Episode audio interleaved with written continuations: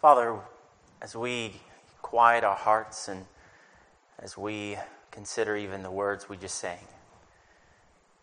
we come, O oh Lord, just so incredibly thankful, so incredibly uh, grateful, and we, we come rejoicing in Christ. We come rejoicing in you, O oh Lord, and, and we come as a people who belong to you, and that is great reason for us to come just praising you and rejoicing uh, with hearts full. So we come, Lord, we come as, as servants to worship. We come ready uh, to hear all that you have from your word. And I pray uh, for each person here that they indeed would come ready to hear your word. And so, Father, help us speak, work, move. Help us come ready to hear, ready to receive, and ready to live out your word. And we thank you, Father. And I know Megan and I and our family, we come incredibly thankful and just rejoicing that we are here.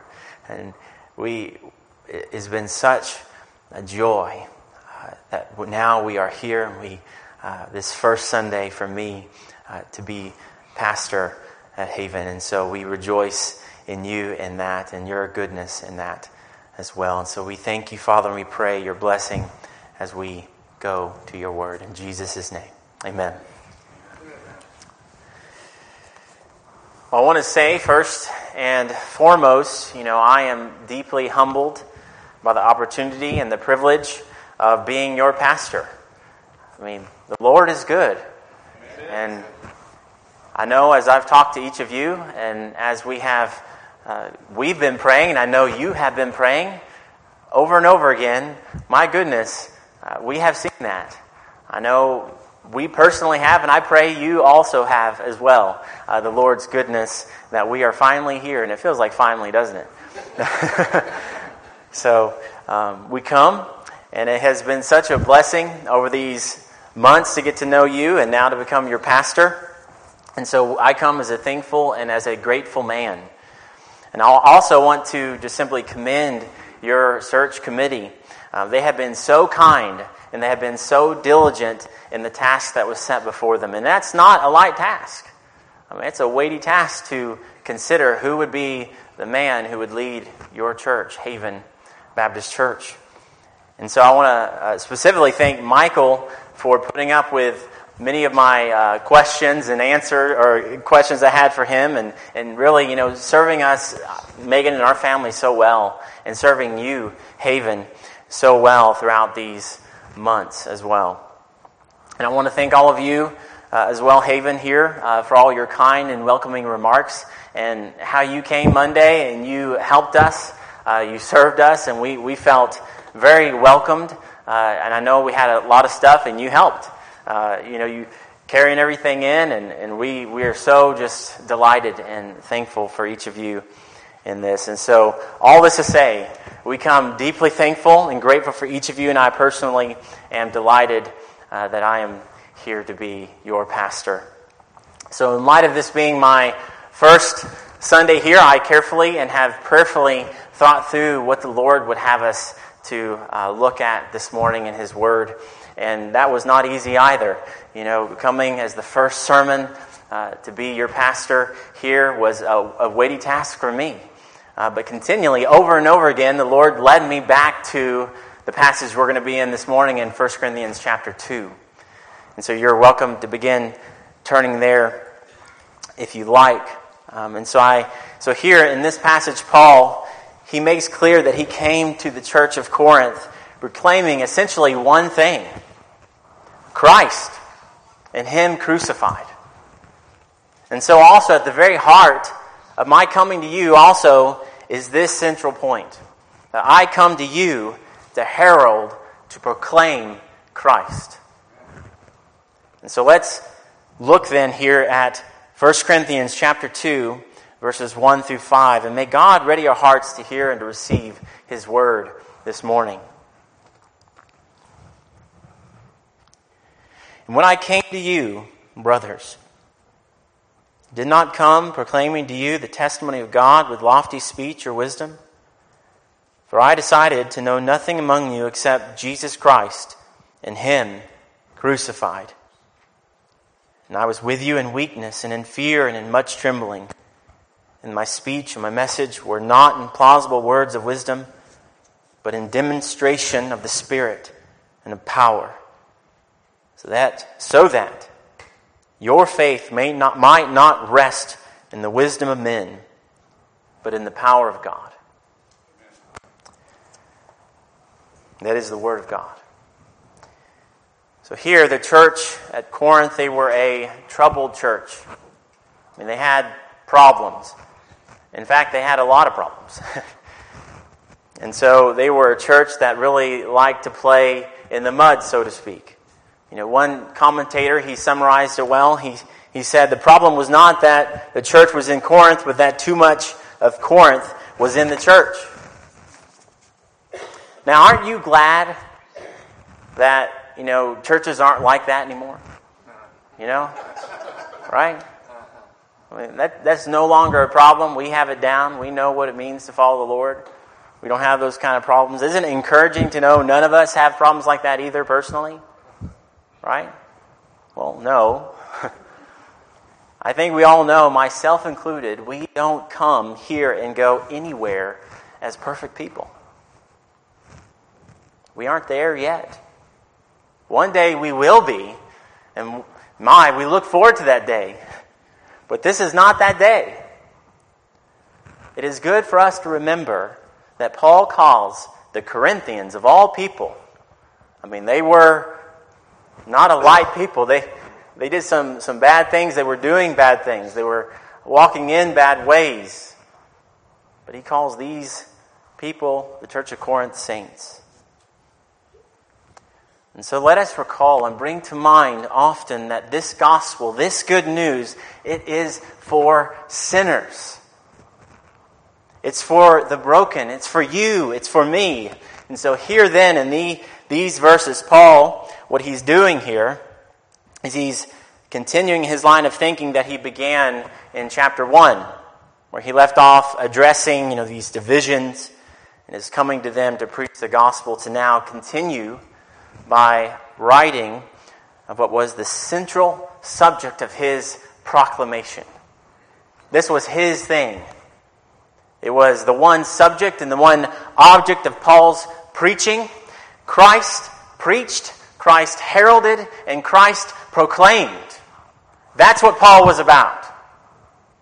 And so we see, first then, that as he came proclaiming the testimony of God, we see we need his testimony.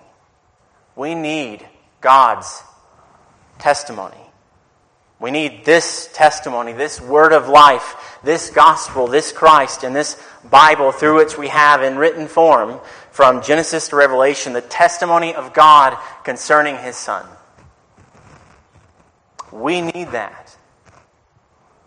And this is what you need and what you will get from me. You don't need a man here up here spouting his own agendas, his own philosophies, and his own ideas, but you need the testimony of God. You need the gospel. You need God's word. And so do I.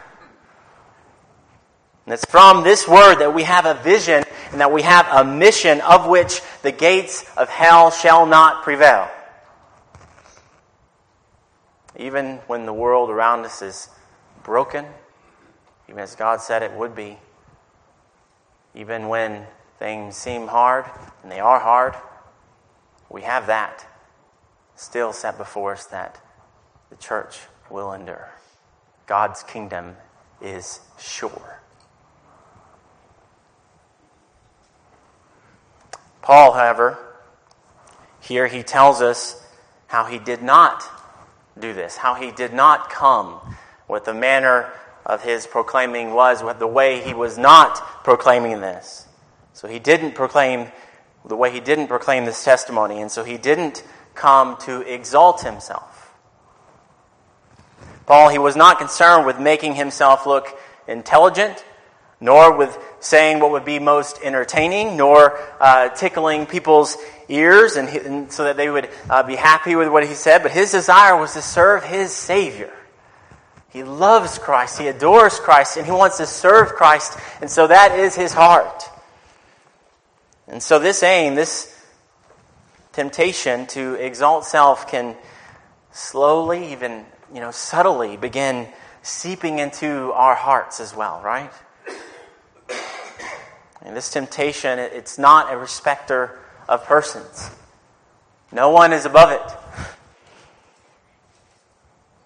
So we're tempted to say, look at my knowledge, look at my accomplishments, look at my contributions, look at my loyalty, look at me, look at me, look at me, look at you, look at you, look at you. Right? And slowly, the vision and the mission is lost, and the gospel is muddled, and the broken and lost remain broken and lost. We began exalting ourselves when we were never meant to be about exalting us, but exalting Him. So God is calling us not to be men and women intent upon building our kingdoms, but intent upon building the kingdom of our great God. And whose kingdom are we building? At home? At work? at school and, in our churches, whose kingdom are we about? So during my senior year in high school, I remember the, the humble way I introduced myself to the new high school football coach, and my wife, Megan, there smiles because she knows where I'm heading with this, which it's ridiculous the way I introduced myself, and you will agree after I tell you how I did. But so I said, Hi, my name is Andrew Record. So my last name is Record, R E C O R D. And I said, My name is Andrew Record. I am the record breaker, the record taker, and the record maker. but then I clarified for him, but it's, it's not record, it's record. so, yes, you see, ridiculous. And of course, my skills became very evident very quickly as I spent the entirety of the year on the bench as well, cheering from the sidelines. So you, you, you saw that firsthand. I did break some records there on the side.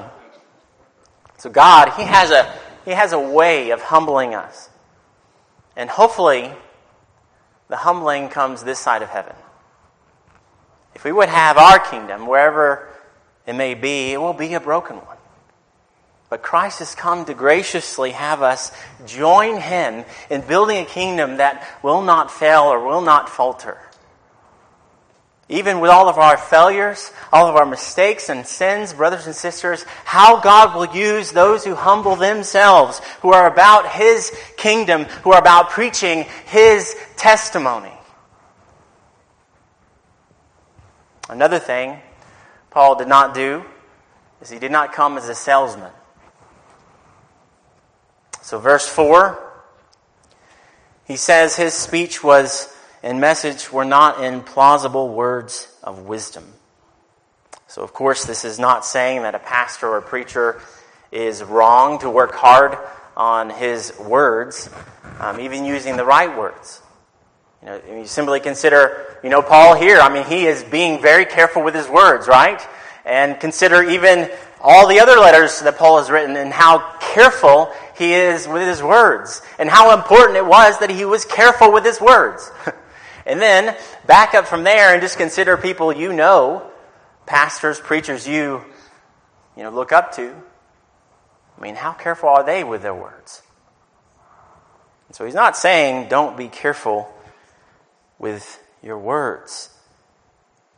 Instead, this is talking about persuasion that is not grounded in God's word the gospel or God's testimony. Paul, he is standing against self reliant, worldly, wordless, gospelless preaching.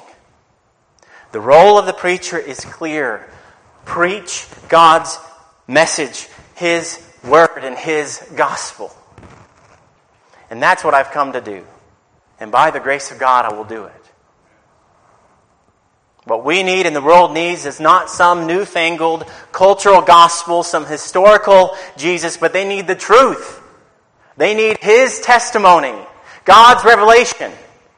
And so let's be a people about His testimony. Let our message and ministry be a kingdom motivated ministry, and let us be a people of His Word. Next, we see and we can say with great resolve that we need this Savior. Paul had decided he would know nothing but Jesus Christ and Him crucified. Now let's consider this point for a moment because that point sounds awfully easy to hear, and you will hear it all over the place in churches.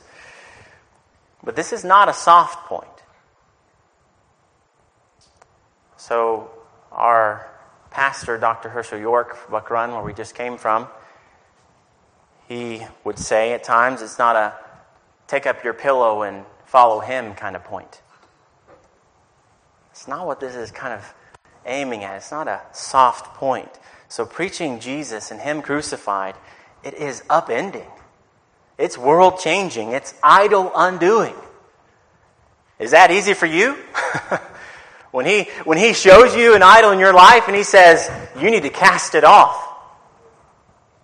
Well, recently, in Buck Run, where we came from, you know, a couple came forward one Sunday morning, um, and they had been living a, a life of, of drugs, of despair, and brokenness. Well, they had children together and they weren't married. Well, on that, that Sunday, Jesus upended their lives. They came to faith in Jesus Christ. They were convicted over that course of the week over not being married, and they decided they needed to be married. And so they, they met with one of the pastors at Buck Run. And then next Sunday, they were married by the pastor. So Jesus will upend your life. But my, oh my, what glory is there in the upending? What glory goes to God and good comes to us when we don't remain clinging to our sins and our idols, but instead we run to the Savior. And so let me urge you let your life be upended. Let it be changed, and let your idols be undone before the Lord. And you may be here and you don't know Christ. And He's calling you this very day to respond to Him to trust Him, to look to Him, to turn from sin and self, and to cast all of your shame, all of your brokenness, all of your sin, all your debts upon Him, and He will forgive you. He will save you. He will upend your life. And that's good. And this calls us out of apathy and our complacency and calls us to action. So, Jesus, He is a gentle Savior, and he, he gently comes and he performs surgery where we need surgery most, our hearts. And that's hard, but it's good. So let him have your idols and sins, and he will help you. He will uphold you, and he will change you. So I come incredibly humbled to be your pastor, but I am not your Savior. I am not your hope. He is. And so let's hope and glory in our Savior together. And so we are, as you, if you don't know, I don't know what's going on, but as you do know, we are quickly coming to another presidential election. And there will be many candidates over the course of time that will be saying, I am the answer, I am your hope, and I will save our nation. But don't be fooled. As important as the presidential election is, let us never confuse who is our hope and who is our Savior and whose kingdom we are living for and heading towards. It's not this one. There's a reason why we're called sojourners and strangers in Scripture. And may our banner never cease to be Jesus. So now more than ever, our nation needs this testimony and this Savior. And so let us make clear in whom we hope, what kingdom we are heading towards, and how urgent our news is. But we can't and must not do this without this last point here as well. We need His power. We need His power. Paul says here in these last verses that he came to the church of Corinth in weakness and in fear and much trembling. Now, whether Paul was talking about some ailment or sufferings or persecution from following Christ, even the weightiness of the task set before him, what we see of Paul is that he was a dependent man. He depended upon God. So, contrary to those who were exalting themselves, Paul, he came as an honest man. He came honest about his weaknesses and his frailties. And I think sometimes,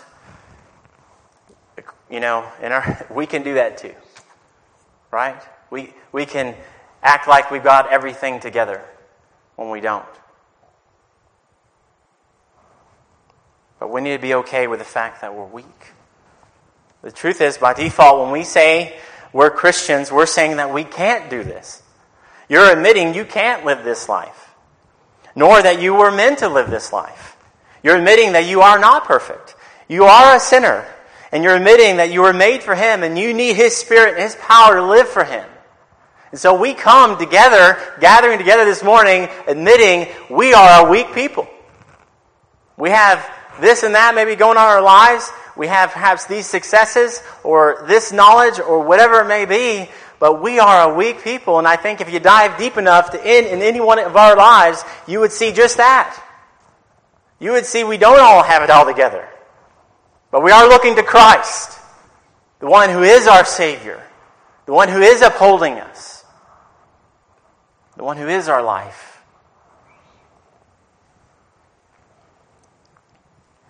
So I also am weak. I come to you in weakness even like Paul, in weakness and fear and much trembling.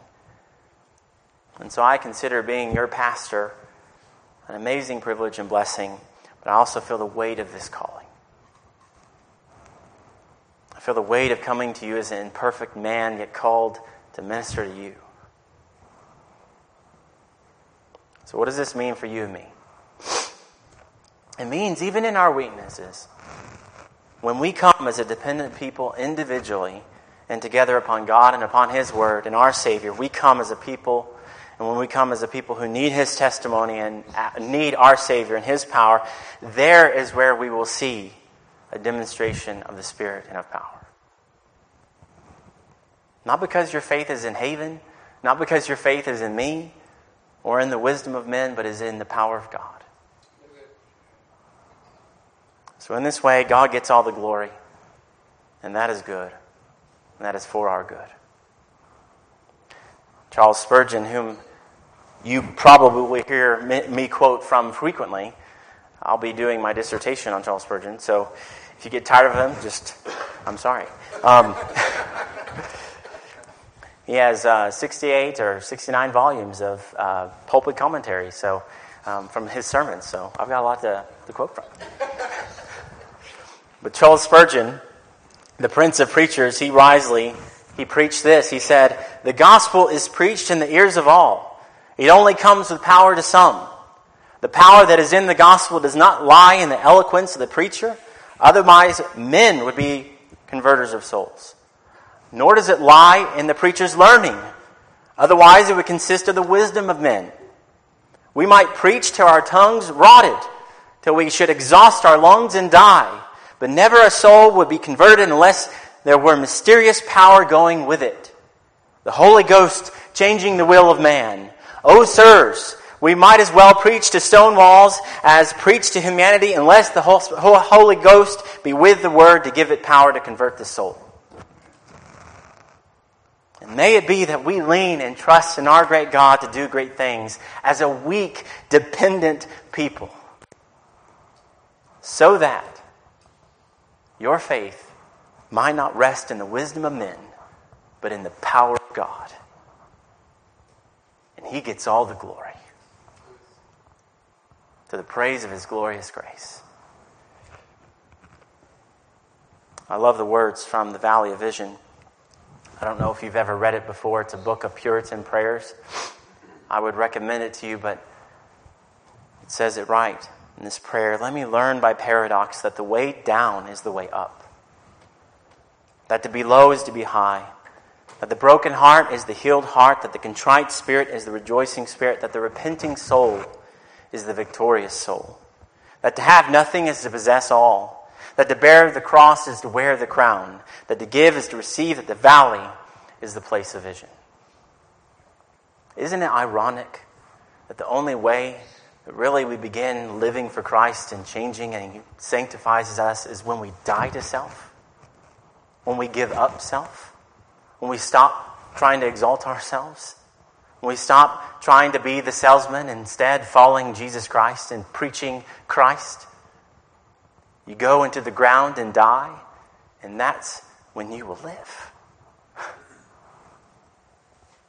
So, let's apply the word. Let's not be content with knowing much and doing little, but let us be zealous to get His word into our minds and our hearts and our lives. Let's prepare to see God's work. Weaknesses and all, let us get to the work, prepare for the work, and look in expectation for Him to work. Let us be a people entrenched in prayer. And let's make His glory and His kingdom central in all we do.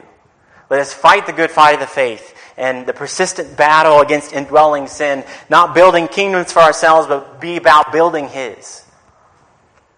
A ministry that at every turn and with every effort is dependent on God.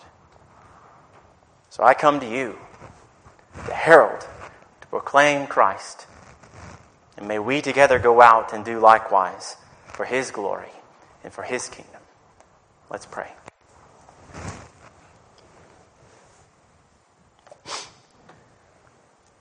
Father, we come and we just thank you, Father, for your great goodness, your great kindness, and these words from your word. And that is my heart. That was Paul's heart, that Christ would be proclaimed. And as each person here is considering their own lives, thinking through your word. Some here need to respond by putting their faith in Jesus Christ for the first time. They need to look to Christ and trust in Him, and He will save them. Others here, they Christ might be calling him, calling them to follow you by becoming members of this church. Others still maybe be being called to be baptized, and others still maybe be called to something else. But Father, we pray that each person here would respond to your word. And so we thank you, Father, for your word. And as we have this final song, let's pray that you would work in the hearts and help us respond together for your glory. In Jesus' name, amen.